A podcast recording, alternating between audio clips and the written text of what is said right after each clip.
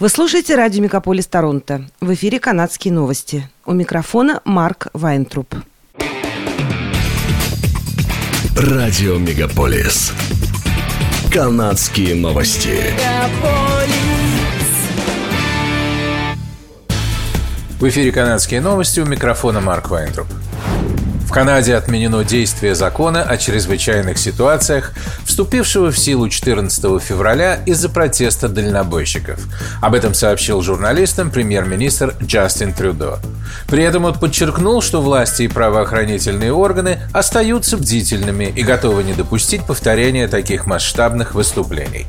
В Оттаве прошла самая крупная акция, которая стартовала 29 января и была разогнана полицией только в минувшие выходные. 14 февраля правительство Канады впервые в истории страны применило закон о чрезвычайных ситуациях для разгона митингующих на канадско-американской границе и в столице страны. Видному организатору трехнедельной акции протеста у парламентского холма было отказано в освобождении под залог, пишет портал «Тарантовка». Пэт Кинг был арестован в прошлую пятницу и обвиняется в подстрекательстве и нарушении общественного порядка, подстрекательству к совершению преступления, связанного с неподчинением судебному приказу, и в подстрекательстве к сопротивлению полиции. По словам мирового судьи Эндрю Сеймура, он сомневается, что Кинг в случае, если его освободят, не совершит преступлений, подобных тем, в которых его обвиняют. Сеймура также не удовлетворяет тот факт, что поручителем Кинга выступила жительница Альберты, которая знает Кинга около четырех недель. Кингу также запрещено общаться с другими организаторами конвоя свободы, в том числе с Тамарой Лич, Крисом Барбером и Тайсоном Джорджем Биллингсом. Барбера выпустили под залог на прошлой неделе после того, как ему предъявили обвинение в участии в акции протеста в центре Оттавы. Лич было отказано в освобождении под залог ранее на этой неделе. Премьер-министр Канады Джастин Трюдо заявил, что Канада вводит более жестокие санкции в отношении России в ответ на вторжение в Украину, пишет издание CP24.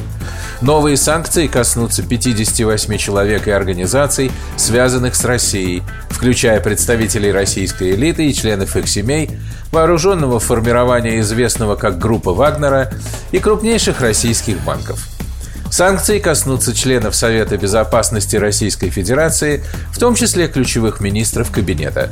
С 24 февраля аннулированы все лицензии и разрешения на экспорт в Россию, новые лицензии выдаваться не будут.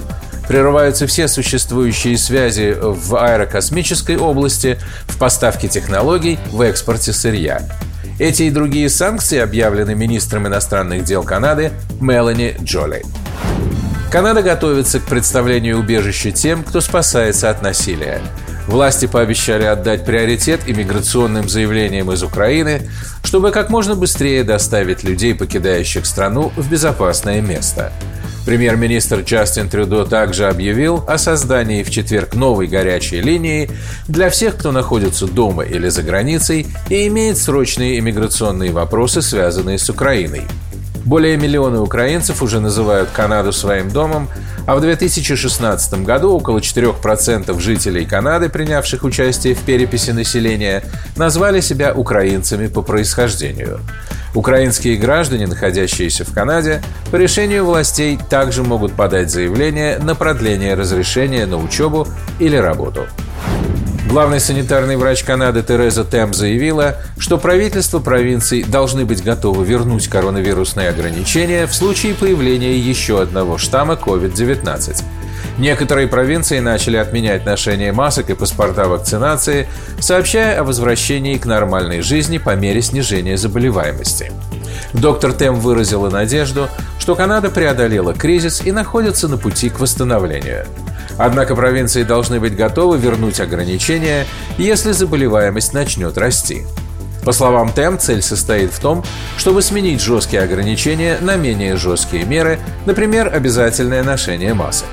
Доктор отметила, что коронавирусная инфекция не исчезнет, и стране следует подготовиться к следующей осени.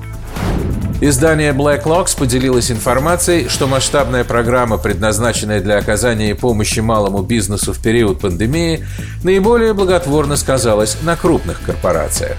Как выяснили журналисты Black Locks, вероятность получения Canada Emergency Wage Subsidy крупными корпорациями оказалась в три раза выше, чем у представителей малого бизнеса. Согласно данным стат управления Канады, только 29% мелких предприятий с числом сотрудников менее 5 человек получили субсидии в рамках программы. 13% представителей малого бизнеса прекратили свою деятельность. При этом 61% крупных корпораций с численностью сотрудников более 100 человек получили субсидии. Только 2% из них закрылись. По официальной оценке, в рамках программы субсидий в размере более 100 миллиардов долларов получили 459 тысяч 70 предприятий.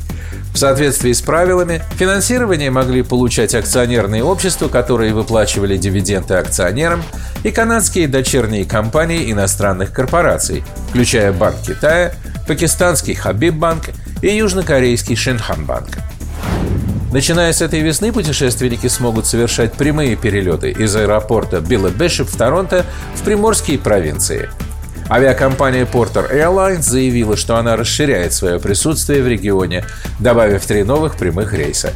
Начиная с 7 апреля авиакомпания будет предлагать рейсы в Галифакс, причем в летний период будет осуществлять до трех ежедневных рейсов в обе стороны. С 5 мая путешественники также смогут летать во Фредериктон и Монктон. Официальные лица надеются, что эти дополнительные рейсы обеспечат жителям Атлантической Канады удобный способ добраться до Онтарио.